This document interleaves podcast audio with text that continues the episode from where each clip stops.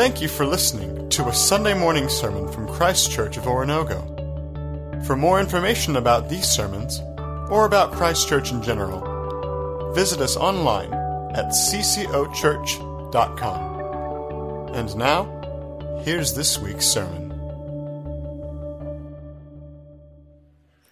Morning, church. Let's open our Bibles to Luke chapter 13. We're going to be looking at the first nine verses. If you're visiting us this morning, welcome. We're glad you're in for the holiday if that's why you're visiting, but we're more glad that you joined us for worship today. And uh, we invite you to just participate as you feel uh, comfortable and join us as we celebrate Jesus together. We have been looking in this series in the past uh, four weeks now, the chapters of Luke 11, 12, and now 13. And I want to remind you what Jesus has been teaching in these particular chapters as Luke recorded them. He's been talking about the things that keep us from hearing God, the things that keep us from discovering who He is and listening to His voice as He leads us. Things like hypocrisy and greed, a lack of focus, uh, listening uh, or seeing the works of God and attributing them to something else, not giving credit where credit is due to the hand of God involved in your life. And as we've looked at that, Jesus has been challenging us to go beyond that to open our ears and our hearts to what God is doing so that we can respond to Him. And then a moment happens in chapter 13 that's really indicative of a lot of the questions that we ask each other as believers, and it's the question why do people suffer? It's a question that's asked silently amongst many believers. And I believe, as a pastor, it's one of the reasons most people don't become Christians, is because they can't reconcile this issue of suffering in the world and the goodness of God. And there was a moment that the question was posed to Jesus indirectly, and he responds. And I want us to look at that today. It's in the first five verses. So we asked the question why do people suffer? In verse 1, now there were some present at the time who told Jesus about the Galileans whose blood Pilate had mixed with their sacrifices. They were sacrificing to God, and Pilate killed them and used their blood as a, uh, an offensive sacrifice. Jesus answered, verse 2 do you think that these Galileans were worse sinners than all other Galileans because they suffered this way?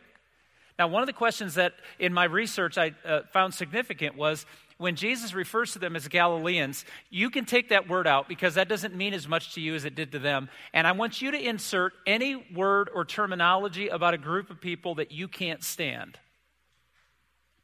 So identify a group of people who just aren't what you think they ought to be, and that's the question Jesus posed. When do you think what these Galileans were worse sinners than all the other Galileans because they suffered this way? I tell you no. But unless you repent, you too will all perish. Or those 18 who died when the tower in uh, Siloam fell on them, do you think they were more guilty than all the others living in Jerusalem? I tell you no. But unless you repent, you too will all perish. Their question to Jesus was, You heard what happened, right? And Jesus said, Yes, I did. Did God make that happen because they were bad? Was this the punishment of God on them because they were really, really bad? And Jesus said, No. Because if that happened to them, then what's going to happen to you? Wow. This isn't a sweet, gentle Jesus, is it? This Jesus saying, No, no. If people suffered simply because they were wrong, then every single person will suffer at the hand of God. Do bad things happen to us because of the bad things we've done? And this is a question that we still ask today. We hear of tragedy and consequence, and we are asking, is sin and suffering connected? And Jesus' response is, it is, but not the way you think. Sin and suffering are connected because sin brought suffering into our world. The reason this world is a mess is we made a mess of it. And they were saying, Did God get back at those Galileans? Were they bad and that's how God punished them? This is a question that's gone on throughout all of Scripture. It's a question that's been asked and answered, asked and answered, asked and answered. But even in our day today, we reason, we make God in our own image. So we assume if something bad really happens to a person, they must have really been a bad person. And if something good happens to a person, then they should, they're probably a pretty good person. If you catch a break, it's because God likes you. And if you get smoked, it's because God can hardly stand you. It's the way we reason. And their reasoning was this happened to people that were worshiping God. They must have done something terribly wrong. This goes all the way back to the book of Job. Job suffers simply as a test of his faith. And his friend says to him, in response to how this happened, he says, According to what I have seen, those who plow iniquity and those who sow trouble harvest it. By the breath of God they perish, and by the blast of his anger they come to an end. Man's reason. If bad things happen, you're a bad person. If good things happen, you must be a good person. But then we run into life, don't we? And what we witness is that some good things happen to some good people. That's okay. And when bad things happen to bad people, that's okay. But what happens when bad things happen to pretty good people? And what happens when good things happen to some pretty bad people? Then we're at trouble. We, we say, that's not right. That's not just. Or let's go back to our seven year old selves. That's not fair. Huh. We all do that, don't we? Jesus pointed out that the death in the temple were indeed tragic. But tragedy is what we did to our world. Tragic things happen when sin has broken all that God made pure and right. So the question of the morning is Does God zap us because of our sin? And the answer is no. We've zapped ourselves because of our sin. And if you didn't get zapped by your own choices, you got zapped by someone else's sinful choices. And the events, even nature, when nature rebels, nature is groaning against this because it is all fallen apart when sin entered the world. God has not stopped suffering, and some of us struggle with that. But be assured, God does not cause suffering. And that's what they were asking Jesus that morning. You see, Jesus denies the concept of karma. Jesus denies that you get what you've earned. Because, church, if we got what we earned, do we really want that? I'm going to say no. Now, for this kid, no. I don't want what I've earned. I want what Jesus earned. And that is hope and life and peace and righteousness. You see, the one thing that brings suffering into our world is sin, and we are all full of sin, and we are the cause of all suffering. So, yes, is sin and suffering connected? Absolutely, but not for the reasons we think. Romans 6 says, For the wages of sin is death. It isn't that small sins have no consequences and big sins have big payoffs. All sins have the same punishment physical and eternal death. So I know this is harsh on a crisp fall morning when we've all gathered on Thanksgiving weekend, but here's the truth you can take all of your vitamins, you can become a vegan, you can buckle up every time you drive. You can run six miles a day. You can drink only purified water, and you're still going to die. So let's go home and finish that pie. Amen? All right, now we're together. Now, some of us are going to die many years from now, and some of us are going to die, unfortunately, closer to today. You see, death in all of its iterations is the result of a poison that temptation never talks about and always delivers. Suffering is a part of a broken world, it's not God's punishment. And only God Himself can use suffering to get us through life when it seems like what we want to do is stop suffering altogether. You see, sometimes we suffer because of things we do. Don't pay attention. Don't pack your parachute properly. Don't treat a gun with respect, and you could suffer. You can suffer because of other people's actions. 9 11. School shootings are perfect examples. You can suffer because of random choices. A minuscule percentage of people will be hit by lightning and die. You can suffer because of the work of the evil one. Satan is set out to bring suffering because what suffering has proven to do is if you don't know who Jesus Christ is, when you suffer, you hate God. But as a believer, when you see the suffering of Jesus on our behalf, you can actually find a deeper love for God even in suffering. You see, the truth of the matter is, suffering is a result of our rebellion, and if not your own personal rebellion, the rebellion of this entire world because of sin. So, Paul wants us to say when you see suffering, don't ask the wrong question. Don't assume that you can see it all in the moment you're in, in the midst of the pain, in the midst of the anguish. In 1 Corinthians 13, Paul tells us, Now we see but a poor reflection as in a mirror, then we shall see face to face. Now I know in part, then I shall know fully, even as I am fully known. I believe what Paul is telling us here is that you can only see dimly, but one day you'll understand all of it. And even suffering will make sense to us on the other side because God will have redeemed it. God will have fixed all those things that were broken. We live by faith, not by sight. And we're asking the wrong questions when we think we can draw judgment on God because suffering still exists. It's why I believe that most people that I've talked to who know who Jesus is can't reconcile that with the suffering going on in the world and saying, Why hasn't God stopped it? We're asking the wrong question. Why has He allowed us to live? Not why has He allowed us to suffer. You see, because even in the suffering, God can redeem this. And so what's funny is, they ask him, Did God cause this suffering, or where is God when suffering happens? And Jesus is trying to say, I'm here. I entered into your suffering. I'm never going to abandon you in your suffering. In fact, I'm going to suffer for you what you could not stand to suffer alone. And then Jesus' response is interesting. It's a challenge of repentance. They said, Do these people suffer because they're bad? And Jesus said, No, but you better repent because you're bad. That's kind of a nice response, isn't it? In fact, he says it twice in five verses. You need to repent. Repentance is the only alternative to perishing, it's not even optional. It starts with a choice based on truth. Now, listen to me. Repentance begins with truth, not passion, emotion, or desire. Repentance is not a feeling. Repentance is a reality, and it's a reality based on truth. Because death is the common denominator for everyone. Repentance will not eliminate suffering, but it will give it a purpose. You see, true repentance can be defined three simple ways. The first one is confession. I'm going to show you what repentance is in three dimensions. And these dimensions, in their entirety, allow you to understand how to repent. Repentance begins with its confession, it's volitional, it's the mind, it's the will. That it's your volition, it's your choice. And confession is the mind agreeing with God when you've disagreed previously. It is seeing the truth and trusting Him with the truth.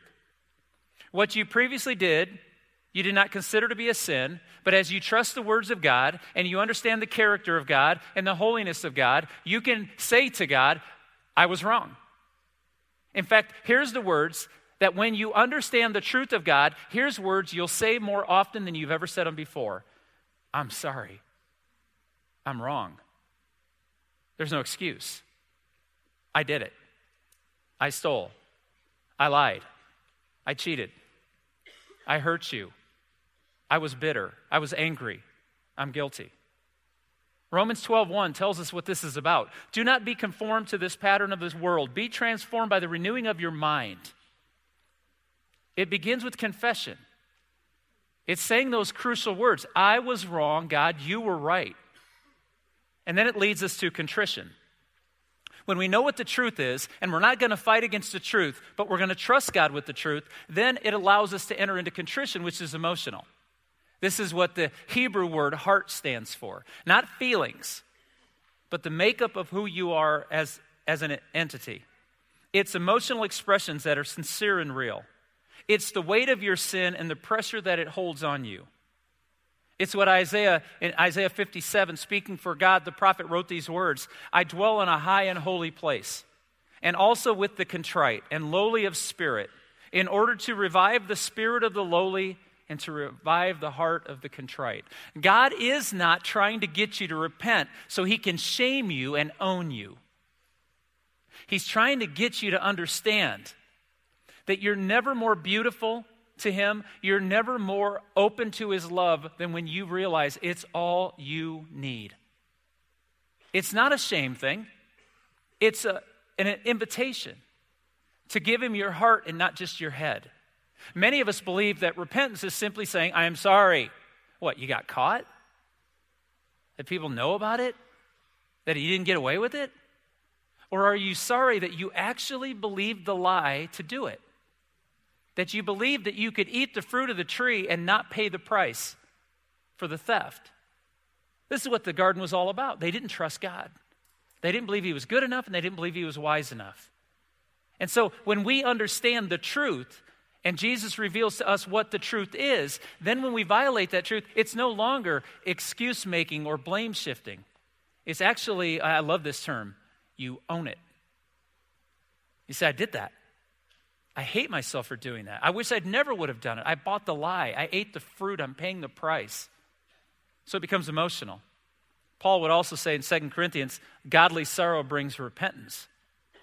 And worldly sorrow only brings death. Why? Because worldly sorrow doesn't cause you to repent, it just causes you to stay dead. Godly sorrow produces a repentance that brings life.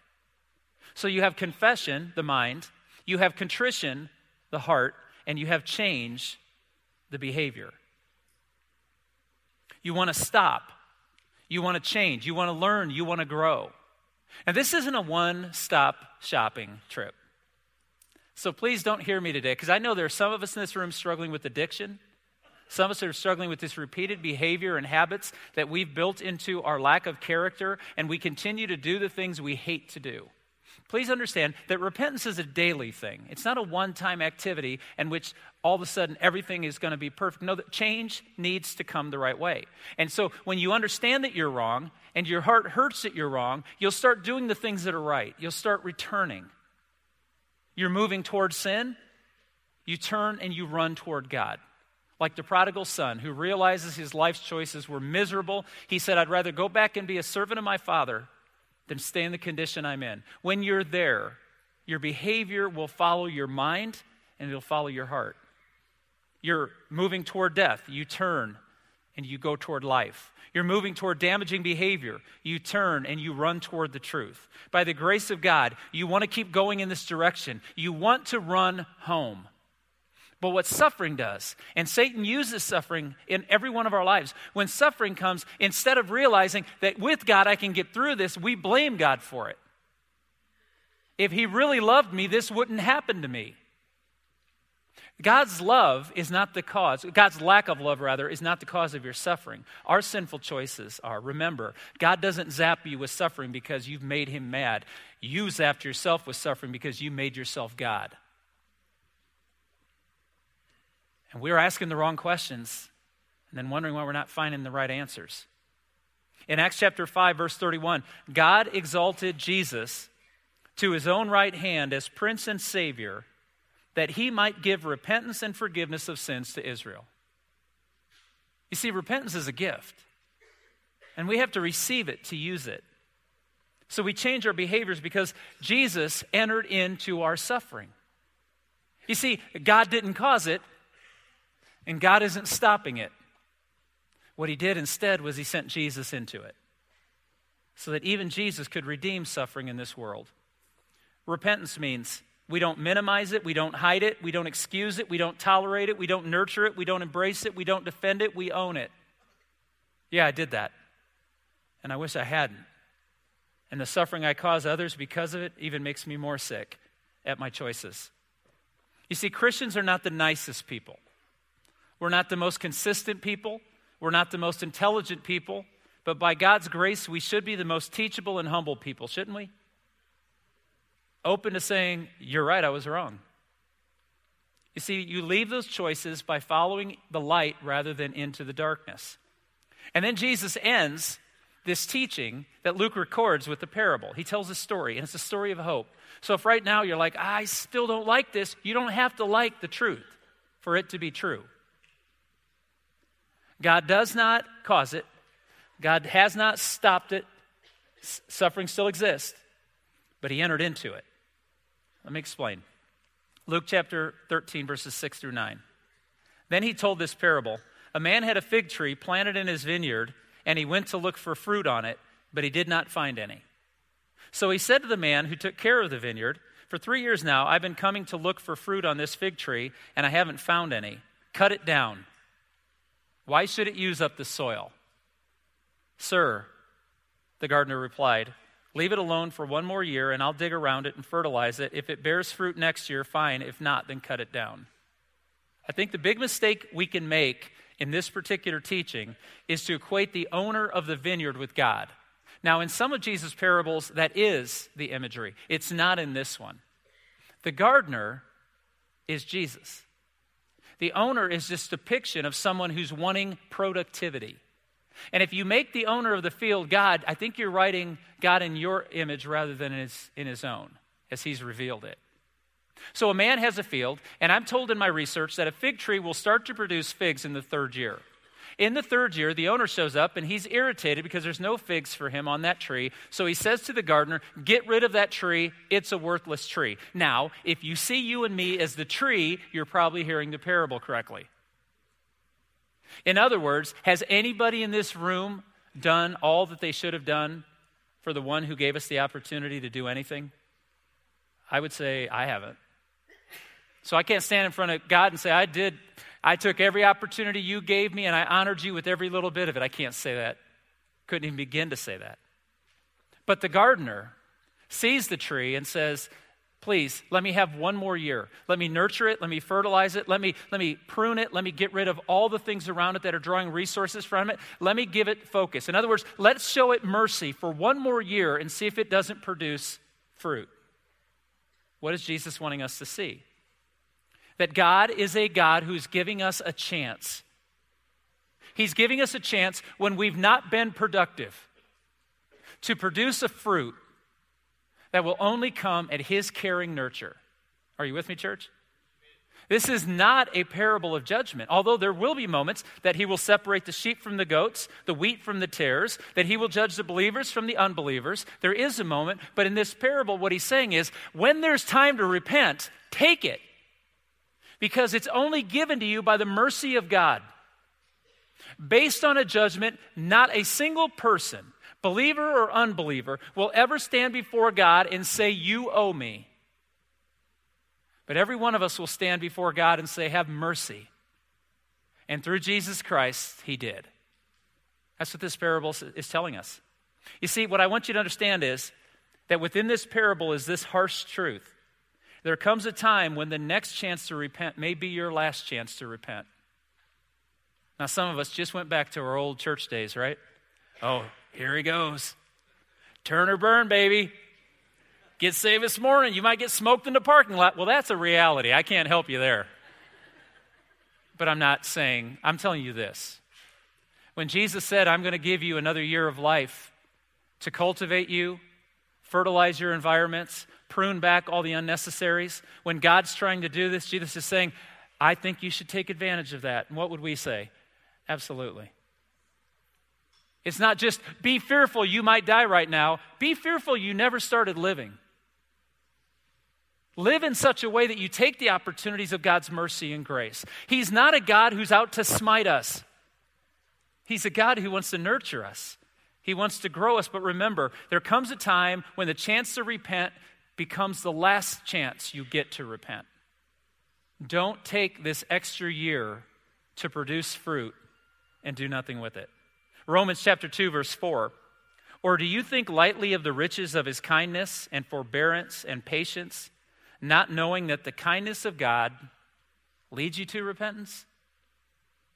You see, if you fear God in, in an unhealthy way, if you fear that he's against you and he's causing you to suffer and he's going to really smoke you one day, you don't know God. Look at Jesus. Jesus said, If you've seen me, you've seen the Father. Was Jesus out to condemn and judge and annihilate people? Absolutely not. Jesus was the one saying, Let me nurture another year. Give me another chance to work with them, to show them mercy and grace that will lead to repentance. If we live our whole lives just to be saved, we are missing the chance to live. John 15, 4, Jesus said, If you abide in me, I'll abide in you, and you'll bear much fruit. See, this is our purpose, Ephesians 2. We're saved by grace through faith in Christ alone, to do the good works He prepared in advance for us to do. Our purpose is not just to survive, it is to be fruitful. And being nurtured by Christ this is what it's down. You see, normally in a productivity world, a tree that doesn't produce after three years needs to be gotten out of the soil so that a good tree could be planted there. And for many of us, that's what Christianity is. I'm here to tell you this parable says no. If Jesus was based on productivity, none of us would be left because he's based on mercy and grace. Today we have the privilege of worshiping him here, don't we? And throughout the world, millions, if not billions, of people will worship Jesus Christ because He's patient, He's kind, and He's calling us to repent. Suffering is not from God, but mercy is. See, God wants to encourage you today. God wants to love you today. God wants to grow you today. God wants you to hear the voice of Jesus saying, No, we're not going to cut you down. We're going to give you time. Isn't that a blessing? God is not out to get you, unless getting you means He gets all of you so you can live. He's not to send you away, He's not to punish you or to strike you. The suffering in this world is because of the choices we make in a sinful world that has ruined everything God gave us. So, how do I become fruitful? How do I remain planted and rooted in Christ? I want to give you four very simple things. Begin to develop a relationship with the Holy Spirit. How do you develop a relationship with the Holy Spirit? Same way Jesus told us abide in Jesus, listen to his words, obey his truth, and seek the evidence around you of the work of God. Repent of sins as God reveals them to your heart. Each and every time that you and God disagree, you're wrong. Admit it. Own it. Say, I was wrong. I got selfish. I got scared. I didn't trust you. Be honest about it. Because God can work in your honesty, He cannot work in your falsehood. That's of Satan. Measure fruitfulness, not busyness. See, that's the biggest problem for the American Christian today is we have so many things we have to be doing that we're not doing the one thing we have to do. Love God, love your neighbor. Seek first his kingdom. But don't equate holiness with busyness. They're two separate things. In fact, you can't be both, holy and busy. Be faithful. There's a big difference. Produce fruit. Produce the things that God has embedded you in the fruit of the Spirit, which comes from obedience and trust. And be discipled by fruitful people. Christianity is not something you walk alone, you walk in community. You choose Jesus for yourself, but you walk in family, you walk in community. I love Maggie's communion thought that the equivalence of gathering around our tables with friends and family to celebrate a great feast and appreciate one another is the same thing we do in the Lord's Supper, and it's the same thing the church does each and every day.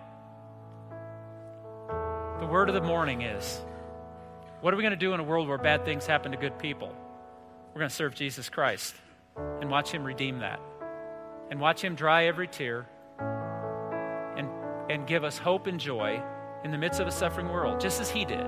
Look at the cross and understand that God did not abandon us in our suffering, but He entered into our world to join us. May we have faith in the one who, even in the midst of our suffering, promised, I will never leave you, I will never forsake you. Let's stand together. Thank you for listening to a Sunday morning sermon from Christ Church of Oronogo. For more information about these sermons, or about Christ Church in general, visit us online at ccochurch.com.